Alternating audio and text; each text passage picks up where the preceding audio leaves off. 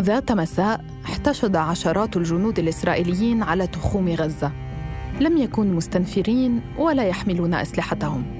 لم يجتمعوا لوضع خطة اقتحام أو لتوزيع المهام في المعركة. كانوا هناك للاحتفال بقرار سحبهم من الحرب.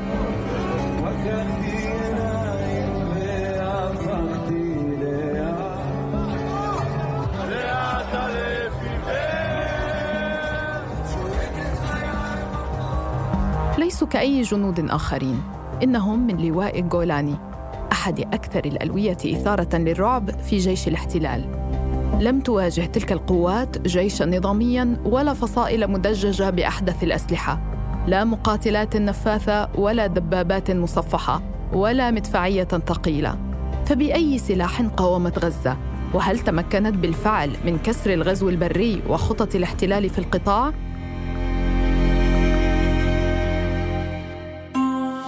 بعد أمس. من أثير الجزيرة أنا روعة أوجي. يواصل رئيس الوزراء الإسرائيلي بنيامين نتنياهو الحديث عن المضي في الحرب الشاملة على قطاع غزة.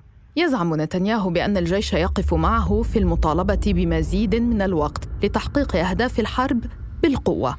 يرد عليه ذوو الأسرى الإسرائيليين في غزة أخشاف أخشاف يعني الآن الآن.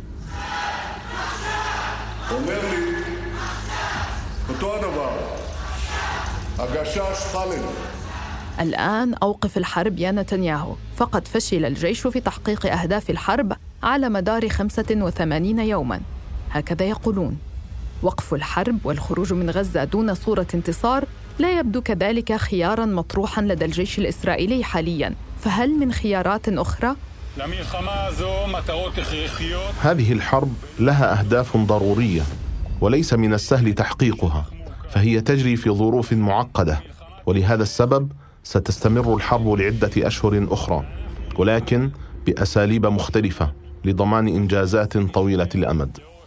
ظروف معقدة اذا بحسب قائد الجيش الإسرائيلي هيرتسي هاليفي ولا مجال لمواصلة الحرب بالأساليب القائمة اليوم. فهل هو إعلان ضمني عن الفشل؟ أولا هلفي لا يعرف ماذا يريد؟ وحينما نتحدث عن آه، المراحل التي تحدثوا عنها منذ اليوم الأول للحرب البرية كانت تعني أن يتقدم الجيش الإسرائيلي ويتمدد ثم ينتقل إلى مرحلة التطوير ثم إلى التطهير. ما جرى على الأرض على حتى الآن هو مرحلتين فقط مرحلة التقدم ومحاولة التمدد ومن ثم التراجع. وهذا إن دل على شيء يدل على عدم وجود خطة كاملة متكاملة وخاصة أن الأهداف التي وضعت للحرب البرية وهي القضاء على المقاومة الفلسطينية وتحرير الأسرى من المقاومة الفلسطينية بالقوة العسكرية لم لم ينفذ أي من الهدفين. اللواء واصف عريقات أهلا وسهلا بك. نتوقف إذا عند الحديث عن المرحلة الثالثة للحرب، ما هي تفاصيلها حتى الآن؟ ما الذي اتضح منها على مستوى العدوان البري تحديدا؟ يعني المرحلة الثالثة التي تحدثوا عنها هي ثلاث مراحل إنهاء الحرب البرية وتسريح آه، جنود الاحتياط وتخفيض عدد آه، القوات واللجوء إلى العمليات الجوية وتكثيفها وإقامة حزام أمني أو منطقة عازلة هذا كان قبل 48 آه، ساعة. اليوم يتحدثون عن مرحلة جديدة بمعنى تطوير الهجوم ودفع مزيد من الألوية. وهذا يتناقض مع ما قالوه من إنهاء الحرب البرية. فبالتالي كيف يكون إنهاء الحرب البرية وتخفيض القوات؟ ومن ثم دفع مزيد من الألوية وتطوير الهجوم. إذا آه، واضح أنهم يتخبطون وغير قادرين على تحديد ماذا يريدون لعدة أسباب. السبب الأول لا يوجد لديهم معلومات أمنية واستخبارية على الأرض، يعني فشلوا امنيا واستخباريا. كفاءة الجنود الإسرائيليين في الميدان برهنت بعد مرور 83 يوم أنها غير قادرة على مواصلة القتال بروح قتالية وبإمكانيات آه، تستطيع أن تحقق الأهداف المرجوة منها. والثالث ضراوة المقاومة الفلسطينية، هناك مقاومة فلسطينية يعني تشتبك معه من مسافة صفر في كل الأماكن التي وصل إليها الجندي الإسرائيلي والدبابات الإسرائيلية. في إسرائيل هناك من يسوق مبررات لتحييد صورة الهزيمة أمام مقاومة بسلاح متواضع. على سبيل المثال المراسل العسكري إيلون بن دافيد قال للقناة الإسرائيلية الثالثة عشرة إن هنالك تراجعا حادا لمستوى وفرة الذخيرة لدى الاحتلال. لدينا شعور في الأيام الأخيرة بأن استخدام القوة النارية من الجو والأرض قد أصبح أقل كثافة ويرجع ذلك إلى استنزاف مخزون الذخيرة حاليا في العالم ليست هنالك وفرة كبيرة من الذخائر ببساطة ليست لدينا كميات كافية من التي ان تي لا يوجد TNT في العالم. وعليه تسير الأمور في اتجاه محاولة إنهاء المرحلة الحالية من الحرب والتحول إلى المرحلة الثالثة على أمل التوصل إلى صفقة لتبادل المخطوفين وهذه هي رغبة الجيش المثلى. كيف تعلق على هذا المبرر وغيره من المبررات الإسرائيلية للفشل في تحقيق أهداف العدوان البري على غزة؟ يعني أنا أعتقد إنه هذا حديث للتغطية على فشل الجيش الإسرائيلي ميدانيا وأكبر دليل على ذلك يعني سحب لواء الجولاني من من محور الشجاعيه لواء الجولاني الذي خسر كثيرا في الألواح والمعدات وهزم في عدم تحقيق أهدافه أمام المقاومين الفلسطينيين. آه، وقد تحدث كابلنسكي قائد لواء الجولاني السابق وقال لواء الجولاني خسر 25% من قواته وخسر 82 ضابط وجندي. هذا يعني أنه الخسارة هي بالروح القتالية والمعنويات وليس بالذخائر. صحيح أنهم استخدموا ذخائر يعني فوق طاقة آه، البشر. يعني هناك آلاف من الأطنان آه، تم استخدامها ولكن هذه من الجو. يعني قذائف مدفعية وقذائف طائرات. أما الجنود الإسرائيليين على الأرض أنا أعتقد لم ينقصهم الذخائر ولكن ما ينقصهم هو الروح القتالية والمعنوية والكفاءة القتالية. لذلك هم يتذرعون آه، بأن هناك نقص في هذه الذخائر والصحيح أن النقص هو في الروح المعنوية والقتالية. في المقابل ماذا عن سلاح المقاومة؟ تلك الأسلحة المتواضعة التي رأينا الكثير من المشاهد لاستخدامها في ساحة المعركة. إلى أي مدى ساهمت في إفشال خطط الاحتلال في غزة ودفعه إلى التراجع؟ يعني هو الأساس من يحمل السلاح ونحن كعسكريين دائما نقول ليس مهما السلاح والعتاد بقدر ما يهم. المعنويات والروح القتالية، المقاوم الفلسطيني لديه معنويات وروح قتالية وهو أيضا تدرب في لديه مهارات ميدانية عالية جدا وأعد وأعد خططه التكتيكية والاستراتيجية لمواجهة الجيش الإسرائيلي ووضع كل السيناريوهات وردود الأفعال الإسرائيلية وبرع في معرفة طبيعة العدو وإمكانياته وكيف سيتصرف العدو. وبالتأكيد كان هناك سلاح يعني متنوع بيد المقاومة الفلسطينية من الأسلحة المضادة للدبابات مثل الكورنيت التي تعمل بالليزر والياسين 105 وال RPG وال tandem وهو RPG 29 إضافة إلى طوربيد العاصف والألغام من النوع الشواظ والمتنوعة آه، وهناك الطائرات المسيرة وكذلك قنابل آه، الكوع الفدائي والمتفجرات والتي استخدمها المقاومة الفلسطيني ببراعة. يعني لاحظنا المقاومين الفلسطينيين كيف تسلقوا الدبابات ووضعوا آه، يعني قنابل الكوع الفدائي وفجروا الدبابات. وكيف وضعوا اللغم لغم الشواظ تحت الدبابة الإسرائيلية من نوع مركافة خمسة وتم تدميرها. هذا إضافة إلى يعني آه، الصواريخ والقذائف العمياء التي لم تفجر استطاعوا تدويرها وإعادة آه، تصنيعها وأصبحت بيدهم ألغام فاعلة. كما جرى في في الصواريخ التي استخدمت ضد خمس دبابات آه، وهي صواريخ إسرائيلية أمريكية يعني من طائرات أمريكية سقطت ولم تتفجر واستطاع المقاومين الفلسطينيين أن يعيدوا تصنيعها وأصبحت ألغام وفجرت خمس دبابات بما فيها بما فيهم جنودهم. ما هي الأسلحة التي لعبت الدور الأبرز برأيك وكيف حصلت عليها فصائل المقاومة الفلسطينية؟ يعني بالتأكيد هي المقاومة الفلسطينية حاولت أن تعتمد كليا آه، على التصنيع الداخل المحلي وهو يعني السلاح الفعال بيد المقاومة الفلسطينية لأنه محلي. ولكن الحصار المطبق على قطاع غزة خاصة آه، منذ 17 عام برا وبحرا وجوا آه، يعني يجعلها أن تعتمد على هذه الصناعة المحلية. ولكن أيضا يعني هناك هناك مساعدات وهناك أسلحة تم الحصول عليها من الأصدقاء أو من خلال المشتريات وكلها أصبحت فاعلة بيد المقاومين الفلسطينيين.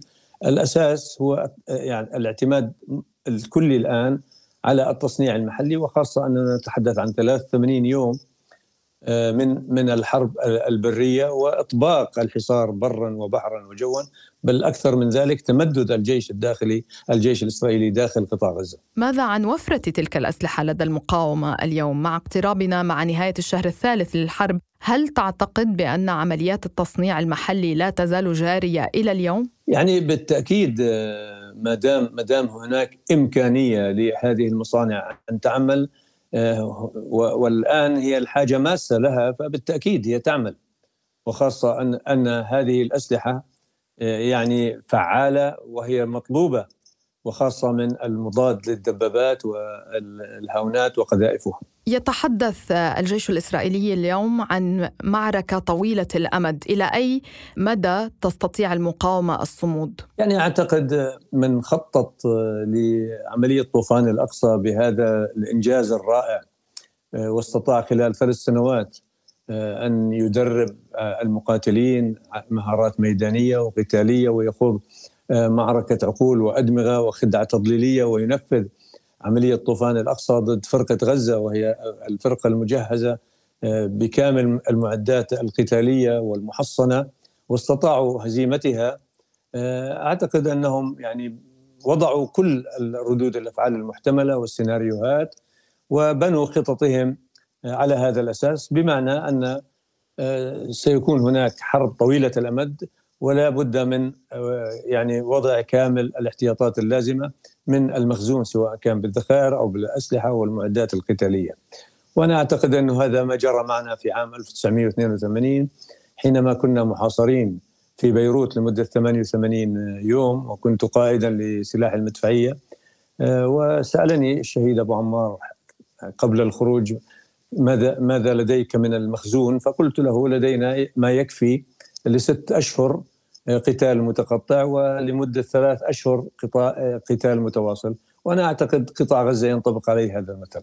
القسام تتصدر مشهد المقاومة خصوصا يعني مع الناطق العسكرية باسمها آه، أبو عبيدة. ولكن ماذا عن الفصائل الأخرى؟ ما حجم تواجدها على أرض المعركة؟ أعتقد أن الطفل الفلسطيني والمرأة الفلسطينية والشيخ الفلسطيني يقاتل الآن بصبره بصموده بتحمله هذا الألم. قبل المقاومين الفلسطينيين. أما المقاومة الفلسطينية إن كنت تقصدين الذين يحملون السلاح فأعتقد أن الكل الفلسطيني الآن يقاتل. صحيح أن يعني حماس هي التي تقود المرحلة ولكن كل كل من يحمل سلاح في قطاع غزة الآن يقاتل في الميدان وهذا ما نشاهده وهذا ما يتم الإعلان عنه. القيادي في حركة حماس أسامة حمدان يعبر عن ثقة كبيرة لدى المقاومة بقدرتها على الصمود ما لم يتحقق لها الوقف الكامل للحرب. أن الحركة تلقت مبادرات ومقترحات من عدد من الدول تتعلق بهذه المعركة. والحركة كانت دوما منفتحة على كل المبادرات التي تحقق وقفا شاملا للعدوان على شعبنا وعلى كل ما يحقق مصالح شعبنا العليا. فشعبنا لا ينتظر هدنا مؤقتة. يخرقها الاحتلال بمزيد من المجازر وجرائم الحرب الوحشية ضد المدنيين الأبرياء.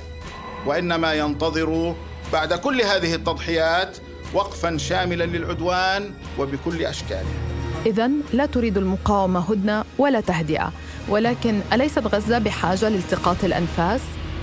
بلا شك قطاع غزة بحاجة لالتقاط الأنفاس لكن هناك قناعة في المجتمع الفلسطيني بأن الهدنة المؤقتة هي صيغة لتمديد أو لإطالة أمد المعركة من منظور إسرائيلي لأنها تخفف الضغط الدولي على الاحتلال وفي نفس الوقت تخفف الضغط المجتمع الإسرائيلي على قيادته. هاي العوامل بتدفع المجتمع الفلسطيني للصمود أكثر على اعتبار أن الهدنة المؤقتة مثل آه، تسمين الضحية.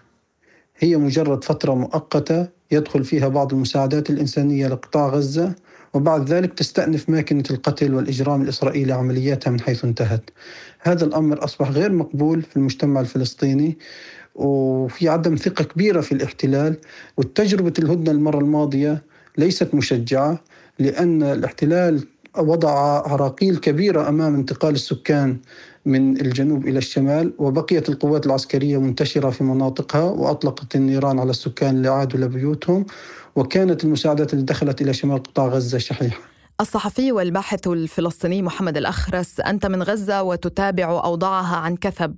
المقاومة نجحت حتى الآن في الصمود أمام العدوان الإسرائيلي. تحدثنا عن أسلحة المقاومة وذخائرها ولكن ماذا عن وفرة العناصر ومعنوياتهم؟ السؤال هذا كثير مهم.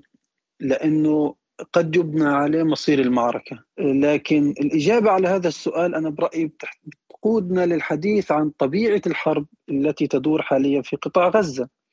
إحنا حاليا في قطاع غزة دخلنا في طور حرب الإصابات المقاومة الفلسطينية استطاعت أن تستوعب ذروة الهجوم البري والهجوم الجوي العسكري الصهيوني. استطاعت أن تحافظ على زخمها القتالي وعلى قدراتها في الميدان.